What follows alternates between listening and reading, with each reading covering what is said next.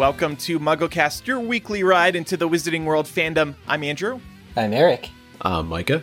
And I'm Laura. On today's episode, we're going to be celebrating Fred and George Weasley by looking at their best moments in the series, and we're going to ask ourselves is it possible to tell the two characters apart? I would have said no. Eric's going to bring forth a compelling argument in which he says yes. And it's news to me. Not that we're doing this discussion, but I've recently learned you can tell them apart. And we are hosting this discussion in honor of their birthday, which was April 1st. So stay tuned for that in a moment. But first, I did want to mention this doesn't directly involve Harry Potter, but I thought it was worth mentioning to this audience. WB has struck a new deal with Regal Theaters, bringing the theatrical exclusivity window down to 45 days. So, in other words, uh, WB movies will run in theaters for 45 days before they can move to digital platforms. This is a big deal because that exclusivity window used to be 90 days. So we all we all remember this pre-pandemic in that other world we used to live in. We would go see a movie, let's say it came out April 1st. We wouldn't see it at home. We wouldn't be able to watch it at home for 3 months. And that was forever. So we had to go to the movie theater. Now the window has shrunk to 45 days starting in 2022. So this means the Harry Potter angle here is that Fantastic Beasts 3 will probably hit HBO Max at the end of August 2022 because the movie is coming out July 15th, 2022. So 45 days after that would be the very end of August. So I don't think this is going to change when we see the movie as people who podcast about the wizarding world it's in our best interest to see it um opening night but it is good news if maybe you were considering uh maybe you're not high on the fantastic beasts film series or you are not eager to support jk rowling's endeavors at this stage um so instead of going to a movie theater you can watch it on hbo max Nice. yeah just thought i'd mention that Yeah, that's awesome.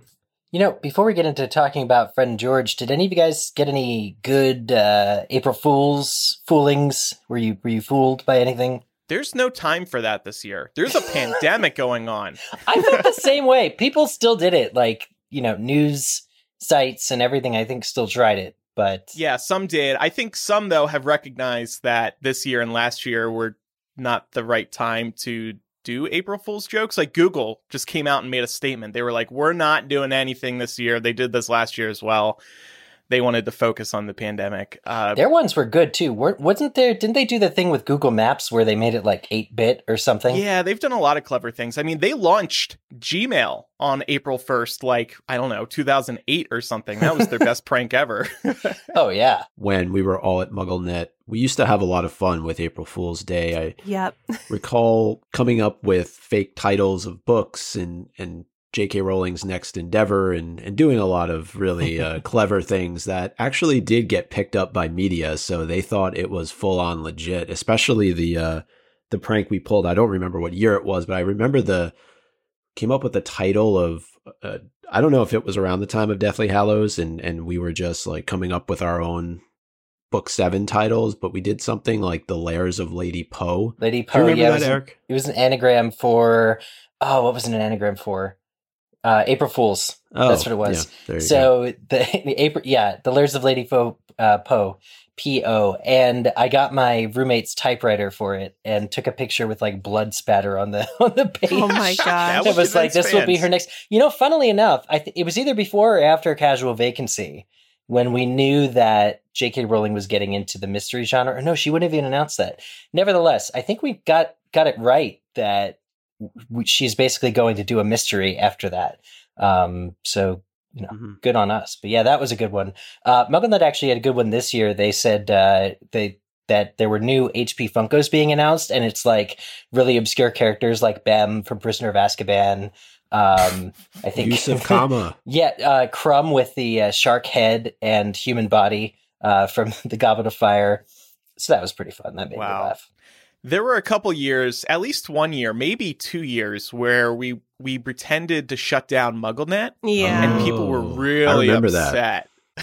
I think maybe one of the years we pretended that it was WB's fault, like they forced us to shut down. The other year we said we were rebranding as like Leaky Mug, that it was being permanent or yeah, something. we were merging Oh, the yeah. sites. Hmm. Yeah, people still bring that one up. I heard that one just the other day. I was like, oh yeah. Y'all remind me, was the Pillar of Storgé an April Fool's thing? Um, From that- Joe? I, I think I that don't was think like. so. I don't think she pulled the prank. If it was, I think maybe it was one of those ones where they uh, register the patent and or the copyright, and because people can look into that, you can figure it out. Yeah. Yeah, it was one of like the fake titles they registered, right? Mhm. Okay, I- that makes think sense. so. I feel like I remember us spending a lot of time on that. yeah, that rumor came from somewhere. Now, now my memory is being jogged. Maybe she posted in her FAQ being like, "No, you guys, that's not real. Come on." Yeah, I think it was just a rumor on the internet, and she's like, Yeah. she made fun of the Pillar of Surgery, and then was like, and it's also not the mystic kettle of Knackledurk. right? Yeah, she Uh. made up some others or something. You know, back in those days, I think it was harder to tell what was real news and what was fake news. It, it seems to be much easier these days. Maybe people have just gotten worse at creating fake news, but Mm. Well, um, We've also had- we've gotten older. I was going to say we've as a culture we've had to become more aware of what fake news looks like, right? So I feel like Yes. a lot of us have become very eagle-eyed when it comes to Yep. that topic. Media literacy, very important. All right, so let's move into our character discussion today. We're going to talk about Fred and George Weasley. Yes, uh, these are the beloved characters, brother to or brothers to Ron Weasley and all the other Weasleys. They appear in all seven Harry Potter books. They're the resident jokers, pranksters, um, you know, funny guys in general. But you don't need to look too hard to find that they share a lot of heart, uh, heart and positive traits that make up all of the Weasley family. So we're all familiar with Fred and George Weasley, and uh, that said, here is just a quick bio rundown. We do not actually have middle names for them. Uh, unlike other Weasleys, we do have their middle names. Their birthday is April 1st, 1978, if you subscribe to that whole year thing. Their house is Gryffindor. We do not know their wands or their boggarts either. Oh. Um, so there are still some things that I'd like to get answers for, but their patronuses are both the same patronus. It's Magpie, which, according to the author, we have a saying about them in the UK one for sorrow, two for joy, as you might know, plus they're talkative thieves, meaning the magpies. So a talkative bird sounds like, you know, a good patronus for these guys who crack jokes all the time. Checks out. Now, as far as spouse goes, uh, we know from book four that Fred Weasley took Angelina Johnson to the Yule Ball. There's that quite comical scene where he asks her out to the Yule Ball in front of Harry to kind of show how easy it is to get a girl. Um, but it turns out that uh, Fred died in year seven, and actually George Weasley marries Angelina, and they name their first child Fred in his memory. So, how do we feel about this? Were Fred and Angelina dating outside of the Yule Ball? I think maybe afterward. I think that's you know it was clear that they have an attraction to one another. I think when when Fred asks her out, uh, the book says that she looks at him appraisingly um, Mhm. or approvingly. What they have different meanings, but it's one of those things. So I think that you know she's interested. And as far as George marrying her, I think they probably shared a lot of grief after uh, Fred's passing, and they were perhaps one of the only you know two people who could understand what the other was going through. Maybe Yeah, I think too, we have to remember the context of them effectively being high school aged when Fred and Angelina were dating, if they were even doing that. Um, you know, I'm sure we all have somebody that we dated in high school. And do you really care about what that person's doing now? like, No, I So, don't. yeah. then again, I don't even think I dated in high school, so I don't know how I can answer this question. I just think it's a little weird. I mean, does Angelina feel like she leveled up when she got with George after all, instead of instead of Fred? yeah, It's she likes po- Weasley twins who don't die. hmm Well, one of the things that sh- could be a little bit awkward about this is that when Angelina looks at George, does she see Fred? That aspect of it might be a little weird at times. I don't disagree, except That's why I love that we are going to be talking about how you can tell them apart later, because they may they may look alike. In fact, somewhere in the books it said they're identical down to quote the last freckle. Usually, even identical twins aren't that identical, um, Right. Because things like freckles, th- that's sun damage, you know, it's like- Mhm. uh, or can be blemishes. Uh, so that's really interesting. But I actually looked up the term for this, and it's called levirate marriage. L E V I R A T E. Storied history, mostly with religions, where the women are not uh, permitted to marry anyone after their husband dies, uh, except for a brother of the husband. Very restrictive and weird. We know that Fred and Angelina weren't married, but anyway, the whole term encompasses all sorts of marriages uh, that are very similar, marrying your brother's widow, something like that. So, Little odd to me that this happened, but okay. And I don't really think this is that. I mean, these people grew up together. Angelina played Quidditch with Fred and George the entire time she was at Hogwarts. I, I could see maybe in the beginning stages it being a little awkward, but I don't see that being like a long term theme in their relationship.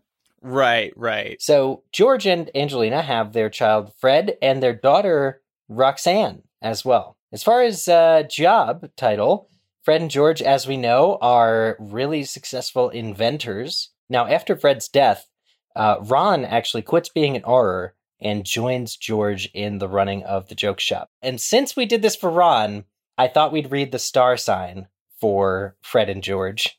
Yes. Being born on April 1st, Being an Aries born on April 1st, your ambition and vigor are amongst your most defining qualities. In all matters of life, you are ambitious and hardworking. This quality is reflected in your current success, but more so is a testament to the levels of success that you wish to reach in the future. Those closest to you have witnessed your ability to motivate yourself and put in an endless amount of energy to reach your goals. You would be surprised as to how many admirers your hard work has earned you. Wow. Yeah, I mean, that's accurate. Yeah, But to a like I said last time, I think all horoscopes are designed to match exactly Yes. anybody who reads them. So they're they're intentionally vague and broad, right? But we can still have uh, fun with them for the purpose Yeah. of the discussion. I mean, clearly the Weasley twins do fit well here. I mean, ambitious and hardworking. Can you name anybody that's more hardworking than the Weasley twins? They work on perfecting their joke shop for like three or four years before we even go there. Yeah. Mhm. What what really caught my attention was how many admirers your hard work has earned you. Mhm. They have a lot of people who really look up to them, and we see it throughout the books, but none more so, I, I think, than at times when Ron talks about just how well accomplished they are in in opening up the joke shop. So, um, and just the various Hogwarts students. I think a lot of people look at them, especially in Order of the Phoenix, in terms of what they're able to do. So they have a lot of admirers, even if they don't realize it. Yeah. Yeah. And we really have to highlight too that they were working on launching their joke shop while they were full time students. Yeah. So they were busy boys for a few years there. And and there was also the fact that, you know, even their mayhem mayhem was impressive to their teachers sometimes. I think it was Professor Flitwick who left part of Yep. their swamp in Mhm. Order of the Phoenix because he thought it was a good bit of magic. Mhm. We did this for Ron, where we mentioned uh, his introduction scene, and yet again, I think that the Fred and George intro is a really good showcase of their character. And it is, of course, also in book one when Harry's looking for the platform. He spots the Weasley children, starting with Percy going through the barrier. And here's the excerpt Fred, you next, the plump woman said. I'm not Fred, I'm George, said the boy. Honestly, woman, you call yourself a mother. Can't you tell I'm George? Sorry, George, dear. Only joking. I'm Fred, said the boy, and off he went. His twin called after him to hurry up, and he must have done so, because a second later he had gone. But how had he done it? So, I think this just perfectly showcases their joking nature, as well as their ability to have fun with the rest of their family, and the Mhm. ability to really embrace their identical nature to fool people. Right. Yeah. You immediately get a sense of their personalities here and adapted very well in the movie, too. So Yeah. I know the Weasleys aren't very well loved by some of the panel. Um, I wanted to ask Andrew, where do the twins rank in terms of the Weasleys? Yeah, I've always appreciated the comic humor that they add to the books. They're not my favorite characters. I would probably put Bill or Arthur towards the top, or sorry, uh, Arthur and Charlie Mm. uh, towards the top of that. Um, that could be a discussion for another day, though. Um, but yeah, I put them somewhere in the middle of the list. They're definitely towards the top of my list in terms of Weasley preferences. I will say and confess, I feel bad about this, but when I think about Fred and George, I really do think about them as a package deal Mm. and less as individuals. So I'm looking forward to this discussion because I would like to be able to think of them as two separate people. Um, yeah, But yeah, I mean, I they're definitely like, I would put them in like my top three for Weasleys. Yeah, I, I think that's fair. Again, just like Laura said before today, I thought that uh, it was pretty hard to tell them apart. And now that I can tell them apart, I still kind of prefer to think them as a package. Um, and if that Mhm. is the case, I would say they're like my favorite Weasleys. Given the fact that we don't get a whole lot of information on Bill and Charlie, couldn't you put them together as a package deal too? In terms of, hey, we just don't know a whole lot Oh, about yeah. you, the Molly and. Arthur, husband and wife, distant let's characters. pair them together. so the Fred and George are not all by themselves, but uh, I agree. Uh, At least the way that they were written when I was first reading the series, I've always considered them to be a package deal because they always seem to be with each other, and I think that's. It's almost like we should have had somebody on the show who is a twin or is a mother or father to twins to talk about what this dynamic is like. But I just think that the the comedic nature that they bring to the series is much needed at times and so I would just for that reason alone rank them towards the top. The reason I said they're my top as a group is because I think together they showcase some of the best traits of all the Weasleys. And I was thinking about this idea and then I was like, I should write this out. So I did. And there here here it is. They're like Arthur in that they like to invent things and they tinker with things. They're also very adventurous, like Bill, who studies in Egypt and does curse breaking for Gringotts. They also carve out their own niche they don't necessarily march to uh, an existing beat, and that's like Charlie because he's studying dragons. Nobody knows where he is, just vaguely in Romania. They also have Percy's ambition, um, though it's in slightly a different manner. Uh, they're loyal to each other, the way that Ron is loyal to Harry, and they've got gumption like Ginny. And I struggled with Molly because they're afraid of her, but uh, I, I would say that they're, they're also fierce in their approach at times uh, when they need to be. So I think they get a lot of strength from Molly. Um, Yeah. So really, I think when we like the Weasleys or we talk about qualities they like, altogether they're not traits that aren't shared by other Weasleys or that other Weasleys don't have, but the twins seem to embody, I think, the full spectrum. That is really interesting and something I've never thought of before. And I'm wondering if this was Rowling's intention. And I'm also wondering are there any other characters, are there any other Weasley members that do check all the boxes like Fred and George do? I don't think so. Yeah, I don't think so either. Certainly no middle child syndrome for them. No. No. You know, I wonder if that's because they split it in half. You know, Like a Horcrux. yeah, to- or to uh, to to share the weight of being the middle children. One characteristic that came to mind when we were talking about Molly, I would say Fred and George, for the most part, are protective of the family. We see it with Ron. It's not as often. We definitely see it with Ginny. Mhm. Maybe that's one attribute that they have that is similar to Molly, but Yeah, that's a really good point. Something that I really appreciate about the twins is, you know, everybody knows that I have reservations about Ginny's character development in the books, but I feel like when we get to see those moments for Ginny, they're usually through the lens of her interacting with Fred and George or her referencing Fred and George in some way Mm. like that whole i think there was a chapter that ended on her saying like growing up with fred and george i know that if you've got enough nerve you can accomplish just about anything and so it makes me wonder if in terms of temperament if ginny is most like the twins Mm. rather than her other siblings. Y- yes, the twins definitely have a, a, a special relationship with Ginny. Um, even as far back as Chamber of Secrets, like she's going through some dark stuff.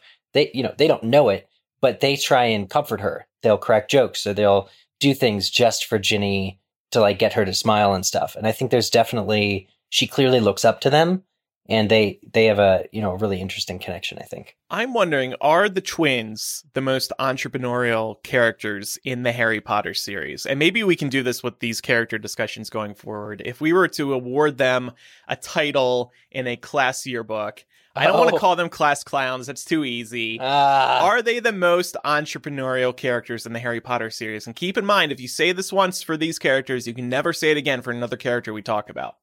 okay, then I'm going class clown because there's no, no, one. But that's yeah, too easy. No, uh, Fine. Most entrepreneur. Well, okay, are they though? To answer your question, I think so. I mean, they launched a joke Mm. shop while they were kids. I'm extremely impressed I don't by that. necessarily so. I think that they are some of the most entrepreneurial characters, but you have to remember Draco mended the vanishing cabinet and got a bunch of Death Eaters into Hogwarts. Like he I'm could just thinking like business wise, though. Yeah.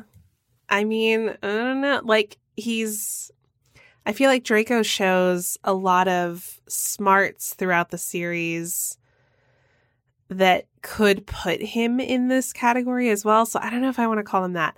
I think if I was going to give them like a a school award, I would say like most likely to be a stand-up comedian Okay. for each of them. I figured it out, uh, Laura. Would you say because entrepreneurial is something different than this other word I was thinking about? Enterprising.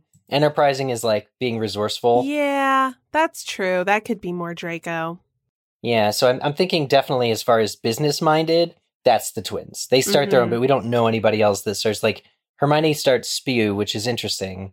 Um, but that's you know more of social justice and, and Mhm. sort of non-profit, whereas the twins market their own line of products and you know have that going the last couple of books. What would you title them, Micah? Most likely to succeed in business without really trying. There you go. it's effortless. Most twinny too. yeah. yeah. What? What? Most twinny. Oh, Oh yeah. Well, Parvati and uh, Parvati and Padma Patil. Well, they're twinny, but are they m- the most twinny? You're right. They're in different houses. That must mean that they have different personalities. what what I find hard about calling them class clowns is they're not really in class with Harry. I don't know. Can you give them that designation without actually getting to see what they do in their own year? Well, Is anybody that's- else funny in Harry's Yeah. year? We just don't know about it. I don't know. Maybe that's getting a little bit too into the weeds. no, I think that's right. There's those couple instances where the whole school witnesses it, like they'll act out in the Great Hall. Two instances come to mind. One is the school song that Dumbledore conducts, like a funeral march, because they're really dragging it out. And then the other one is when um, Dumbledore introduces the concept of the age line for the goblet. Fred just shouts, "You're joking!" in front of everybody. So like. he just like just being disruptive, you know, not really bowing to authority. And Dumbledore is always making eye contact with the Weasleys during his speeches. I think it fits. Class clown for me. All right. Anyway, I'm glad we had that little preamble because here's the answer. Here is how to tell Fred and George Weasley apart. And this was mind blowing to me because just like you guys, I would always package them together. It doesn't help that 95% of the time they're seen together and they're shown Right. to do things like finish each other's sentences and stuff like that. But I actually came across a couple years ago, I don't know who it was. Somebody said to me, uh, they singled out a, a twin and they were like, "Oh, I love when when Fred does this." I'm like, "W- "Like what? What are you talking about? How do you know which one it is?" And they said, "Well, you can absolutely tell if you look closely."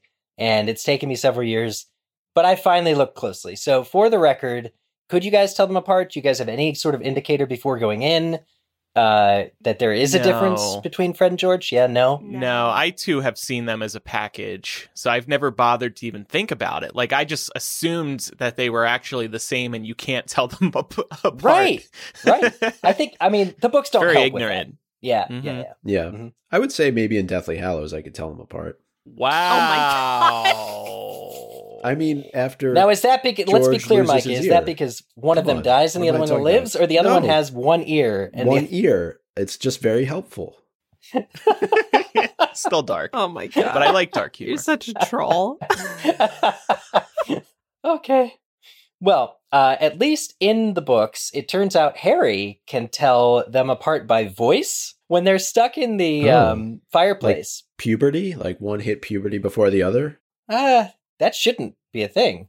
Um, but no, they're stuck in the fireplace at the Dursleys, and there's a point where it's mentioned that Fred's voice uh, said something, and Harry's just noting that it was Fred's voice. I'm like, wow, they even sound. People who know them can more or less tell them apart. And even though we read that quote from Molly, uh, or on the platform where she was struggling, they all pretty much address uh, the twins correctly.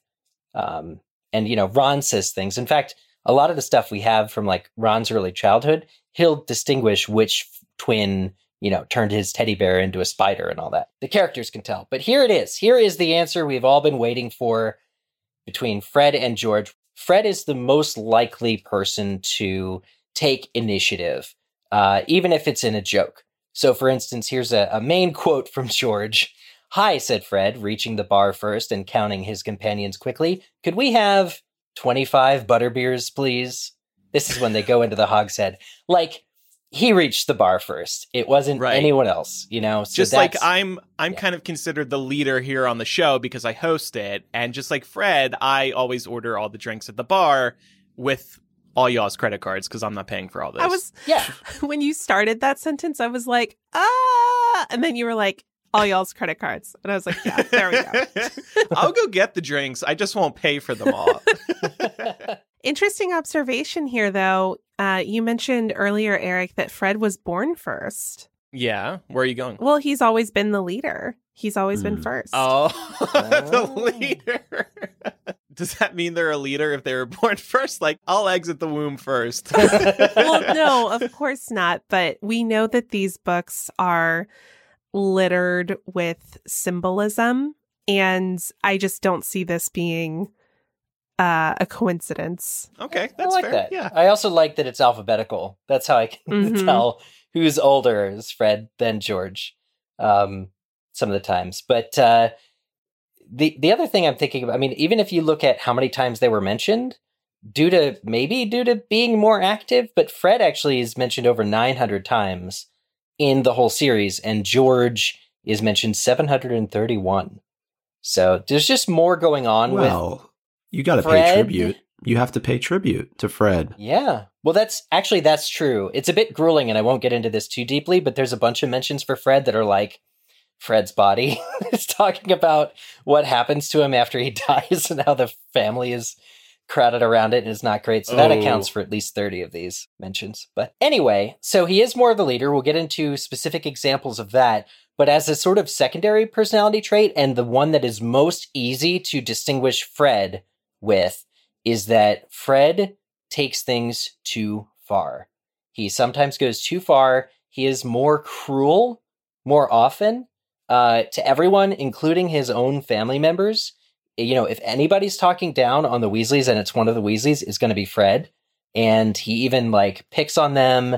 And there's just so many examples in the books. Like I found almost too many examples of him just taking it a little too far. And we're going to read some of these uh, excerpts So while the twins needed living beings to test their sweets on, uh, Fred dropped the ton ton tongue toffee for Dudley, and the excerpt goes, "Did he eat it?" Said Fred excitedly, holding out a hand to pull Harry to his feet. "Yeah," said Harry, straightening up. "What was it?" Ton tongue toffee, said Fred brightly. George and I invented them, and we've been looking for someone to test them on all summer. So the key word there, like I emphasized, was excitedly. Uh, Mm. To Eric's point about cruelty. and then this other excerpt I didn't give him anything, said Fred, with another evil grin. I just dropped it. It was his fault he went and ate it. I never told him to. You dropped it on purpose, roared Mr. Weasley. You knew he'd eat it. You knew he was on a diet. Yeah, so yeah, Fred does get off on uh, testing his. Dudley was on a diet. Yeah. I wow, think the Harry things wrote I that. forget from Harry Potter. I do vaguely remember that. Yeah, I think Harry wrote it in a letter to them before they came, and then so Fred sees this opportunity. Look, I mean, he says George and I invented them, right? He he knows he gives his twin credit, but it was Fred who ultimately was like, "This is a good idea. I'm gonna drop this, you know, kind of pretend it was a mistake, and we're gonna get our test results back." There's so many examples of this. They take uh, Fred actually quote rescues a salamander from the Care of Magical Creatures class, and the salamander eats a firework just to see what would happen. Pretty sure the firework, uh, pretty sure the salamander's okay, but it's stuff like that. Fred takes the lead on these things. And I mm-hmm. feel like we're kind of conditioned to hope and believe that the twins know where the line is, right? They have that whole bit where they talk about, like, we know where the line is. Like, we might put a toe over it every now and then, but we would never actually do anything that caused any real damage. Um, which is possibly the optimistic way to look at it. But when you're talking about these sweets and sort of the chemical reactions they're causing people, how can they know for sure that they're not going to hurt people? No, they can't. Yeah. I mean, yeah, they they try some of them on themselves.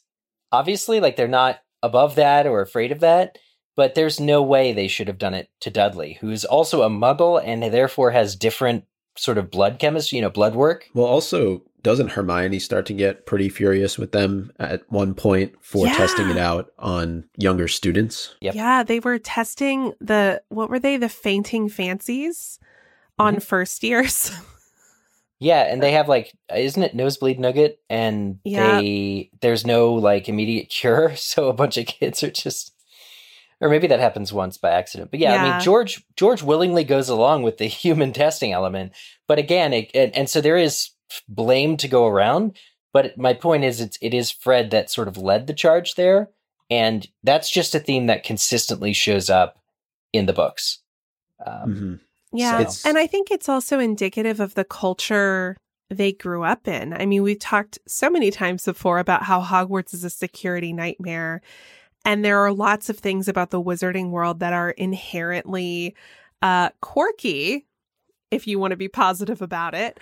Um, so I, I, you know, I don't think that relative to the entire context in which Fred and George exist, I don't think that they're cruel, horrible people. I just think that they're very much reflective of the norms of the society that they exist in. It's interesting you say that because as we start to go through these examples, I'm almost starting to think is there you know a good twin and a bad twin, a left hand and a right hand because that's normally the case when you are dealing with twins in literature, right? There's there's a little bit more of a dark side to one, a little bit more of a lighter side to the other. And I don't think we spend enough time with Fred and George to really see that, but these examples are definitely starting to show some of that. They do get more damning that's for sure. Here's one. Uh, Laura, will you take this? Sure. So uh, this is an excerpt where they're making fun of Percy, and it goes.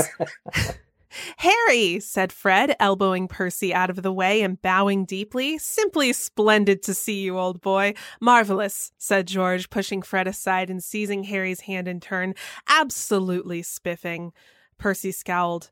That's enough now, said Mrs. Weasley. Mum, said Fred, as though he'd only just spotted her and seizing her hand too. How really corking to see you. I said, That's enough, said Mrs. Weasley, depositing her shopping in an empty chair. That's in Prisoner of Azkaban when Percy's like, Oh, Harry, sir. you know, very all formal and full of himself. Sure, Percy can be taken down several levels, and it's probably good for him.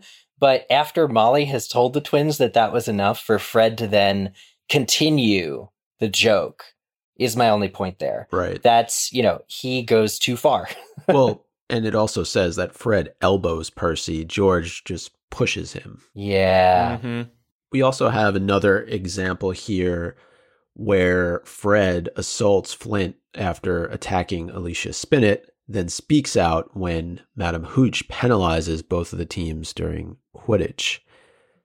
Angelina was nearly thrown from her broom as Marcus Flint went smashing into her.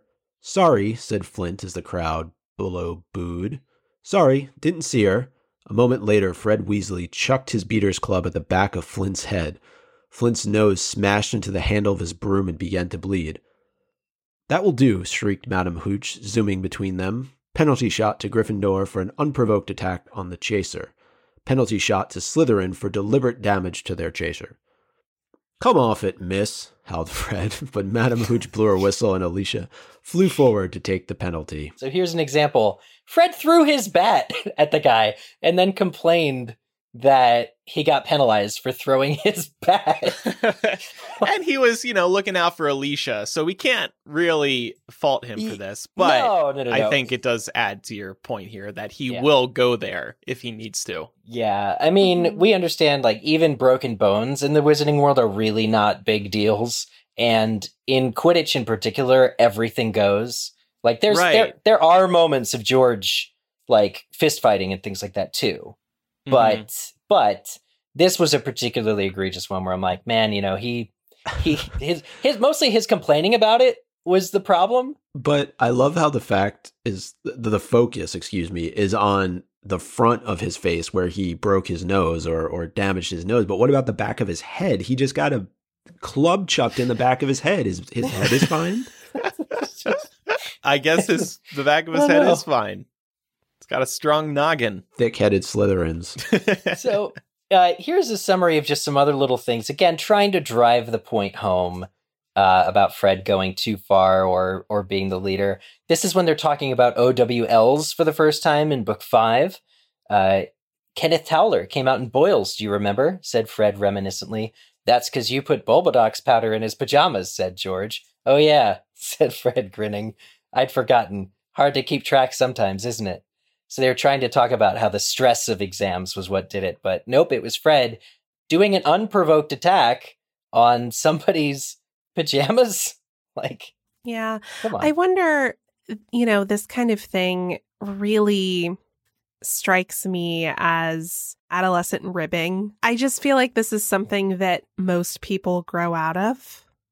Mm. And Fred just didn't get the opportunity to grow out of it, to his Yeah. credit. So, That's possible. I mean, when you listen to all the like stories of Ron being a kid, uh, you know, Ron says Fred once gave him an acid pop that burned a hole through his tongue. Can you say too far? Like, yeah. it's an acid pop. You think there's like a little discomfort that could have like scarred Ron. And in fact, Ron's whole fear of spiders, we mentioned this is because he tricked his uh he tricked him into um or no, he he also turned his teddy bear into a spider. And it was also Fred who tricked Ron into nearly making an unbreakable vow as a kid, which may have killed them. And there's even an excerpt, although I didn't read all of Fantastic Beasts and Where to Find Them, there's an excerpt in the margins because remember, the original copies had all their school notes. And according to what mm-hmm. Ron writes in those margins, Fred killed Ron's pet Puffskein by using it for bludger practice. He was just getting ready for Marcus Flint. well, and I, I believe everyone on this panel has a younger sibling. That's correct, right? Yep. Mhm. Didn't you ever pick on your younger siblings? All the time. My younger sibling picked picked on me, you know. Oh. Oh wow. Sorry, it Eric. went the other direction. Yeah, what happened there? Come on. So two more here. It's Fred who bewitches uh, Percy's uh, prefect and later head boy badge. Uh, Fred also tells Harry uh, that Ginny's into him and keeps going on about Molly being attracted to Lockhart in book two. He mentions it a bunch of times. And later in book five, when Ron becomes a prefect, here's how the two twins, to illustrate their differences, here's how they take it. No way, said George in a hushed voice. There's been a mistake, said Fred, snatching the letter out of Ron's grasp and holding it up to the light as though checking for a watermark. No one in their right, mind would make Ron a prefect. Oh god. So, yeah, that's a little harsh, right? Somebody goes from no way to nah, that this person's off their rocker or I think it's the same when when Lavender starts dating Ron, they're like, "Does she have a, a mental illness or something?" It's just like, "What?" yeah. Yeah. So that was our look at Fred Weasley. Now, George, I, I kind of struggle to not define him as like the opposite, right? So, like, if Fred goes too far, George knows like not to go too far. But that's essentially what happens. George Weasley is kinder. He's softer around the edges. he's also a little bit more of a planner, um, more of a strategist. He's more careful. And some of that does come from his, you know, very headstrong twin. But I feel like we have some examples of when, you know, he was nicer just for the fun of it. For instance, we first meet George Weasley first. He's the first twin we really properly meet. And he walks up to Harry, who he does not know, and asks to help him with his trunk. He says, Want a hand? Yes, please, Harry panted. Oi, Fred, come here and help. With the twins' help, Harry's trunk was at last tucked away in the corner of the compartment. Then, What's that? said one of the twins suddenly, pointing at Harry's lightning scar. So George is just randomly going around asking people if they want hands getting their uh, trunk on the train. I don't think that that is something that Fred would do. Yeah. Yeah. It makes me wonder if George is maybe more like Molly than Fred. Hmm. Okay. Like if we think about them in comparison to the adult figures in their lives, if you were to say like of Arthur and Molly, you know, which one do you think each twin is more like? I kind of like from this conversation so far, I'm kind of feeling like George is temperamentally more like Molly. Yeah, that's interesting. I like that a lot. And then Arthur, do we see Arthur lose his temper? I guess a couple times, right? Yeah, Yeah. there's probably a couple situations. Yeah. I like this other example you have actually, and you were it seems like you were more unsure about it, but when they are consoling Ron about Scabbers, Yeah. um, it's actually George who does more of the consoling. Um, so the passage goes, it starts with Fred. Come on, Ron, you were always saying how boring Scabbers was, said Fred bracingly. And he's been off color for ages. He was wasting away. It was probably better for him to snuff it quickly. One swallow, he probably didn't feel a thing. And then Ginny says, Fred! And then George says, All he did was eat and sleep, Ron. You said it yourself. So there's not a super clear cut difference here, but it does seem like George is the one who's actually trying to be like, Hey, look, he didn't he didn't add much to your life anyway. He was just eating Yeah. and sleeping. Yeah. Whereas Fred was a little more brutal. Yeah, Fred's like evoking imagery of Scabbers being swallowed A alive. single swallow. Which, I mean, he's not wrong. no, he's not wrong, but it's probably not the best thing to say. Yeah, well, no, no, no. And it re traumatizes Ron because he's just thought that he, like, he's now mentally picturing his pet rat that he's had for years being devoured by the cat, which is exactly the thing that he wishes he didn't picture. You could also, though, look at George reacting to Ginny in this moment, too, and taking a step back after she calls out Fred. So I wonder if that has anything to do with it. Yeah, that's a really good point. I was thinking here, um, sort of to George being more of the practical planner of the two of them. He's still reminding Ron, like, you didn't like Scabbers. Like, you've never liked him. But let me be a little softer about giving you that reminder than my twin was. Yeah. It's, it sort of perfectly illustrates how softer George is in these next two quotes from book four. Mikey, you want to take these? So the first example comes from when they're writing to Ludo Bagman about him stealing their money in Goblet of Fire. As Harry watched, George shook his head at Fred, scratched out something with his quill, and said in a very quiet voice that nevertheless carried across the almost deserted room, No, that sounds like we're accusing him. Gotta be careful. So there's George. Th- this is evidence of, I would say, s- stratagem. Like, you know, George is like, you can't just come out and say, you gave us leprechaun gold and stole our bet money, which he absolutely did. He's sort of going for a more measured approach as opposed to what Fred is doing because they are ultimately trying to get their money back. Well, it would almost be like if they were in person with Ludo, you would think George would be the one sitting down and having the conversation with kind of Fred pacing in the background, ready to hit him over the head with his beaters club. yeah. Well, actually, they do interact at the Yule Ball. Fred comes right up to Ludo and says, Hi, Mr. Bagman, can we buy you drinks? And Bagman's like, uh, no, and leaves. So there's Fred's direct approach and, you know, sort of versus George, let's write him a letter kind of a thing. Yeah. Mhm. And this is also George being smart and realizing that when you put something in writing, that's forever, right? But if you have a heated conversation with someone one on one, all it is is their word saying they accused me of stealing their gold.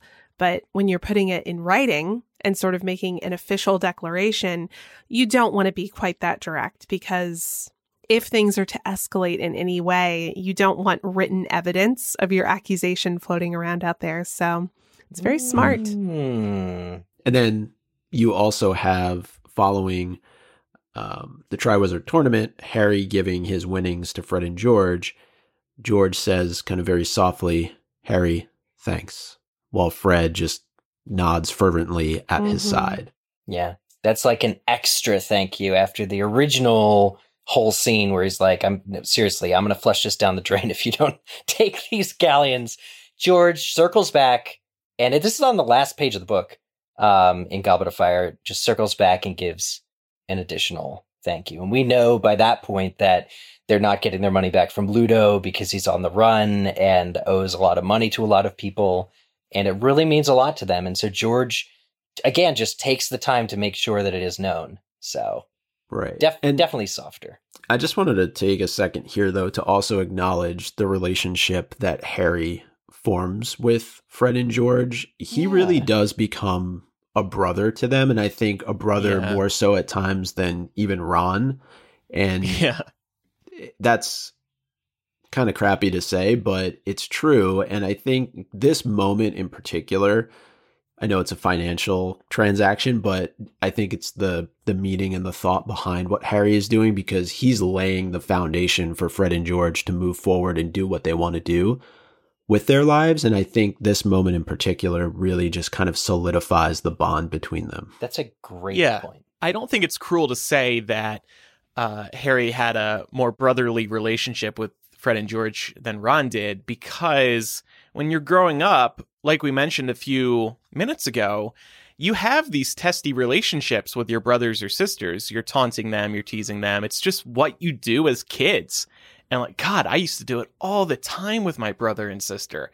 So I think, I think it was completely natural for Harry to build this relationship with Fred and George. And like you, I loved this relationship between them. I love that Harry helped them set up their business. I've joked on the show a couple times that this kind kind of reminds me of Shark Tank, the, the show on ABC, where these investors invest in entrepreneurs. Um, I, that's what I see here with Harry. I just think it's awesome. Well, and not unlike those investors, the uh, Harry is impressed by Fred and George. He always has been. Like, here's a real Yeah. opportunity to, you know, bankroll them, but but they he just likes. I think it's because they have the distance that he doesn't have with Ron because he's so so so close to Ron all the time. That Fred and George are just out there making changes in the world and doing like great things, and Harry can just he's in a position to appreciate that. Um, and then when it comes time and he's got these Triwizard winnings, more money he doesn't need, not to mention he probably sees it as blood money because Cedric just died. He sees an opportunity, and actually, he does tell them to get Ron better dress robes with it. So that's, I mean, that won't cost all a thousand galleons, but he No. does he does spare a thought for for Ron in that sentence as well. Well, at the Wizarding World theme parks, it'll cost a thousand galleons, but in the Wizarding World, like the fictional one, yeah, probably not as much. at the Wizarding World theme park and Super Spreader event, you mean? Um, but well, that's starting the wow. rumor. So Eric Skull is here to say, don't visit the theme parks until COVID is over. Maybe give it some more time, guys. Two different examples of possibly being more strategic uh, for George. Just wrapping up George here. So Fred is driving the flying car. Proves Fred's a leader. Uh, but it's actually George who, you know, you do what everybody does in the passenger seat. You're the navigator, right? And it's actually, you know, this is before GPS. Of course, it wouldn't work even if they had it. But George is the one who's telling Fred, you're going too far west and you know, we'll be there in 10 minutes, like circle back around. So he's navigating. And this really speaks to George's, uh, again, just more planning nature. There's something to it. I actually think he's almost like what Ron should have been as far as strategy. He's like got the smarts for the business. Like, Mm-hmm. you know, the whole Ron thing with the chess set in book one didn't really pay off, but I think, you know, Ron and George are very alike in that, um, in that way. Actually, another thing, Fred is sort of checked out uh, in book five, and when the Order is discussing the weapon, and what it might be. And it's just weird because George has this line where he says, maybe it's something that can kill loads of people at once. Um, but and and like fine, they're they're all part of a discussion, but Fred, who's in the room, is not saying anything. So it leads me to believe that you know George is actually really interested in kind of pinning down what it is that Voldemort is doing and, and is offering at least some advice to to further that goal. So I think George really is the more strategic of the two, and it's and Fred is more like the act fast kind of guy. Well, when I do a reread of the books, which I hope to do soon, I'm going to be looking at these two very differently and critically for the first time. Yes. Because, like I said, I keep merging them together, one and the same, two peas in a pod. But now I'll try to read them differently. That was the whole goal, honestly. But uh, here's a perfect example to send us out from the differences discussion. Who would like to read it? You know what? said Fred. I don't think we are. He turned to his twin. George, said Fred, I think we've outgrown full time education. Yeah, I've been feeling that way myself, said George lightly. Time to test our talents in the real world. Do you reckon? asked Fred. Definitely, said George. And they were off. An answer. Call an answer, everybody. Fred leading again. Before we kind of wrap up this part of the discussion, I, I do think it's worth mentioning just how well James and Oliver Phelps portrayed Fred and George in the Harry Potter movies and just their overall involvement in the fandom. I don't think there's an opening that has taken place over the last 15 to 20 years that they have not been a part of. They're always there and uh, they do a great job, honestly. And we were fortunate enough to sit down with um, Oliver Phelps, who plays George, all the way back in episode 235. So if folks want to go back and give a listen, it was a it was a fun interview. It also actually is the same podcast where we sit down with uh, Harry Potter director David Yates. An eventful episode. All right, so we also asked our patron supporters at patreon.com slash mugglecast, what are your favorite moments in which the twins are together?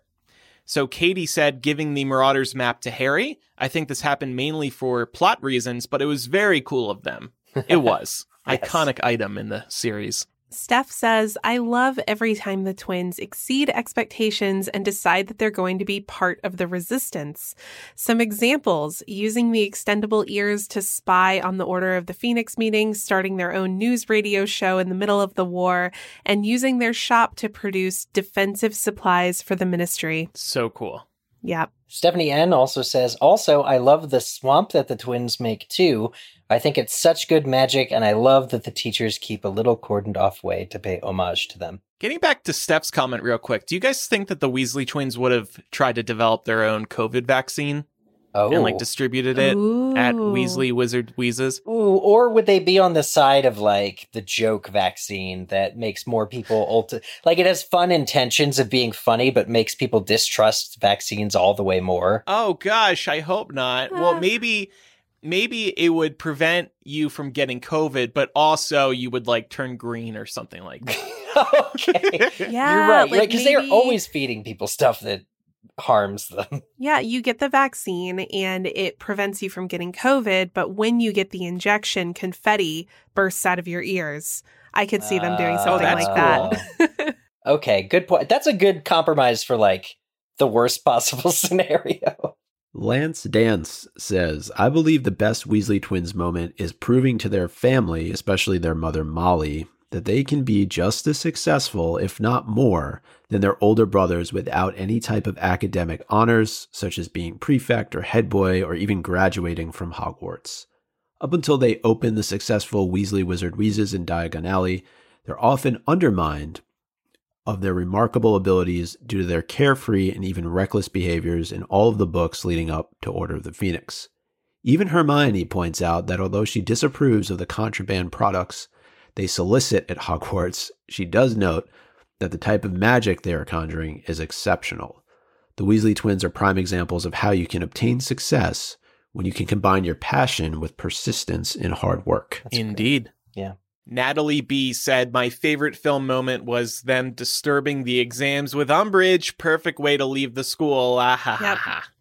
So true. Emily says, My fave is when Fred and George are carrying food to the table and are using their wands and the cauldrons skid across the table, burning it and sloshing its contents everywhere and making an all out mess. And Mrs. Weasley has to yell, For heaven's sake, there was no need. I've had enough of this. Just because you're allowed to use magic now, you don't have to whip your wands out for every tiny little thing. that might be my favorite moment too. That That's is great. such a it's such a kid and parent moment, you know, it's like they're taking it an extra step. Oh yeah. It's and those are the two kids you don't want to reach this stage because you just know everything moving forward is going to be a disaster. Well, it's like they're apparating, right, too? Like where they apparate everywhere just because yep. they finally yeah. can. Uh, and I think we would all be in this situation too, right? If we can finally start conducting magic whenever we want. Like Absolutely. we would want to use magic yeah. all the time. Oh, I think it's, it's part like of when, living. It's like when we all learned how to drive, right? Like when you first got your right. driver's license, it was like, does somebody need something from the grocery store? I'll go. right. Don't worry, mom. I'll go to the post office for you. Yeah. Oh, you need a ride? Now it's like drive yourself. yeah. Right, get an Uber. now I don't want to drive at all, but back then it was very oh exciting.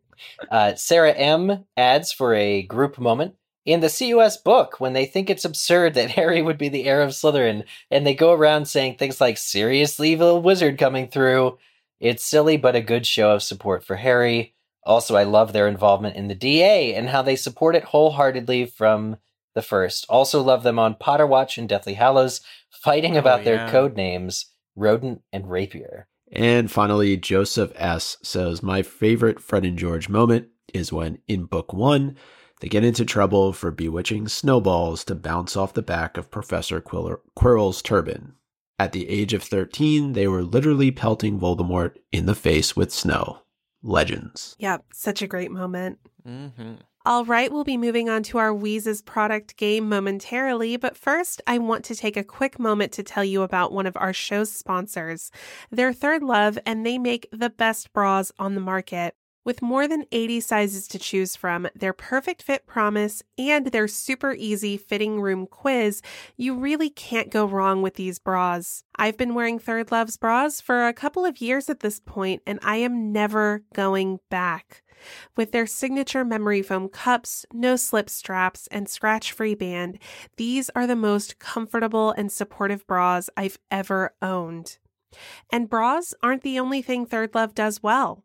They're the ultimate go to for loungewear as well. From lazy Sundays on the couch to weekend outings, Third Love's loungewear is made to wear everywhere. These are premium cotton fabrics available in drapey, easy fit knits, French terry, and woven styles. And just like their bras, Third Love has a variety of sizing options, from extra small to 3X, all in the quality and fit you expect from Third Love. Third Love knows your one true fit is out there, so right now they're offering our listeners 20% off your first order. Go to thirdlove.com slash mugglecast to find your perfect fitting bra and get 20% off your first purchase. That's thirdlove.com slash mugglecast for 20% off today. Coming off of our discussion on how to tell them apart and their successes together, we've got a segment in which we'll be reviewing our favorite Fred and George quotes of all time. And that's actually taking place in bonus Mugglecast, which will be recorded later and go live to our Patreon. But the fun segment we've got for the show is a Weasley's Wizard Wheezes product game. And, you know, that's the other thing is Fred and George, there's so many things to talk about when talking about them. Like it's it's a massive sort of just subject. And Weasley's Wizard Wheezes and their products and their joke shops are another brilliant sort of aspect or facet to these already cool characters. And so I thought it would be fun if we each pick an item from the Weasley's Wizard Wheezes uh, page on Harry Potter fandom.com and decide to gift it to one of our fellow hosts. First of all, shout out to the Weasley's Wizard Wheezes store in the Wizarding World theme parks. They are very, very good. I mean, just a really magical place straight out of the movie. So many products that you can only get at these stores. Um, just really remarkable if you, if you haven't been there yet. So, my gift is to Micah. Oh, And yeah, I would get you this Umbridge on a unicycle gift. now, this is actually in the theme parks. I'm not sure if you see it in the books and movies, but there is a a rope going across the store, and there is an Umbridge robot on the rope. Maybe it is in the store in the in the books or the movies. And she's yeah, it's it's in the movies. And she's going across and she's yelling things like I will have order and I really hate children. and uh Micah, I just like the thought of this rolling across your bedroom back and forth as you record MuggleCast um on silent mode as we record MuggleCast and Uh-huh. but yelling at you during the week. So nice. Well, I appreciate that gift, and in You return, huh? Andrew, Oh, I actually have a um a a gift I think would really do well for you. That's the Lucky Dip box. It's kind of like a loot crate, and I just Oh. feel like it would be right up your alley. And you never know if you're going to get something good or you're going to get something bad. So, uh, and I have no idea what would be in this Lucky Dip box, but I just imagine you kind of coming down on Christmas morning, opening it up, and there you have um, your vibrating broomstick. Finally, inside the Lucky Dip box. Excellent. Okay, sure, I'll take it. This is like, yeah, this is the original loot crate box. It sounds like. Well, Laura, I judging by how this has turned out, uh, my gift is for you. Uh, and it is. I promise it wasn't originally planned for someone else. Um, this is actually a something that is found in the Wonder Witch section of the Weasley's Wizard Wheezes shop, and it is, of course, the patented Daydream charm which is virtually undetectable and highly realistic, gives you 30 minute daydreams, um, allows you to slip sort of unnoticed into. I just feel like we all could do with some daydreaming. I haven't daydreamed in a really long time. I think she already has something for that, but that's okay. no, I'm sorry. I didn't mean to interrupt. Please. continue. Uh, so I think we all deserve a little fantasy every once in a while, and so I've gifted this for you. Thank you. Um, and in return, I have a gift for you, Eric. Um, so I want to give you weather in a bottle. Um, Oh. it's it's uh, a product that was sold in 1996, according to the wiki. Um, it presumably held wind or water of some kind of weather that, when unleashed, would affect a small area around the bottle. And I just like the idea of this because it gives you the opportunity to create whatever ambiance you want. And I know that That's fun. sometimes uh, Chicago winters can be a little bit brutal. So Oh, having the ability, good ability, weather in a bottle. yeah, exactly. Oh, that'd be great. Yeah, you could unleash it on those particularly frosty days. Oh, that's so kind of you. This kind of reminds me of that science experiment as a kid where you would attach two uh, soda liter bottles to each other and then you could make like a water hurricane. Remember those? Absolutely. I do, yeah. Hundred percent. that was so fun. That was fun. Wonder if that's like an intentional reference because that is such an apt uh, thing. Oh, also, and I got every one of us uh, a gift for the group, so to speak. I got us all headless hats, Ooh. so Oh, nice. we can walk around and it'll look like our head is missing. Fantastic. Just like Fred.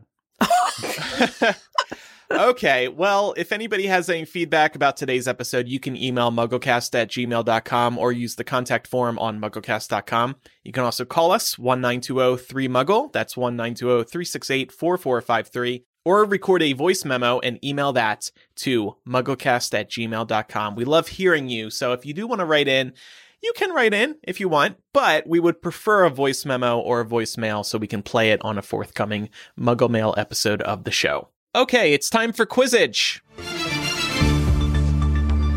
Last week's question On the night Norbert is born, Hagrid makes the trio tea and offers them which food that they refuse? You know, the answer is not rock cakes. Over half the people, 14 people guessed rock cakes. That's wrong. The correct answer is stoat sandwiches, everybody. Ugh. Stoat sandwiches, another recipe that can be found on Bradley Bakes. But probably much better. Probably than much just better, yes. Straight stoat. Yes. No, no, no, no. Stoats are actually like squirrels. Uh, fun fact: Blech. the stoat is my Patronus. Oh, correct guesses, uh, who did get it right, were submitted by I'm Malfoy, somebody named Spelly Ellie, Shuhas, Irene, Zack Attack, Janine, Karast, and Bort Voldemort. Congrats to all of our winners. Next week's question. We mentioned earlier that the Weasley twins bewitch Percy's badge to say certain things. They do it twice. What two phrases do they make the badge say? Or badges say? Happens in two separate books. We're looking for two phrases that the Weasley twins bewitch Percy's badges to say. Submit your answer to mugglecast.com slash Quizzitch form. Well, a couple other reminders here. You can rate and review us on Apple Podcasts or wherever you listen to MuggleCast. Follow us on social media. Just search for MuggleCast on Twitter, Facebook, Instagram. And finally, join our community of passionate listeners today at patreon.com slash MuggleCast. Listener support lets us spend less time on boring Muggle things and more time in the magical wizarding world. So by pledging, you'll receive instant access to bonus MuggleCast, and like Eric mentioned, we have a new one coming out this week. The ability to listen to us record live each week, early access to each new episode of MuggleCast as soon as we finish editing it, our Facebook and Discord groups, which are which are so much fun, and so much more. You can check out all the benefits at patreon.com/slash MuggleCast. Thank you so much for supporting us. It goes a long way. All right, everybody. Thank you for listening. I'm Andrew. I'm Eric. Um, Micah. And I'm Laura. Bye. Bye.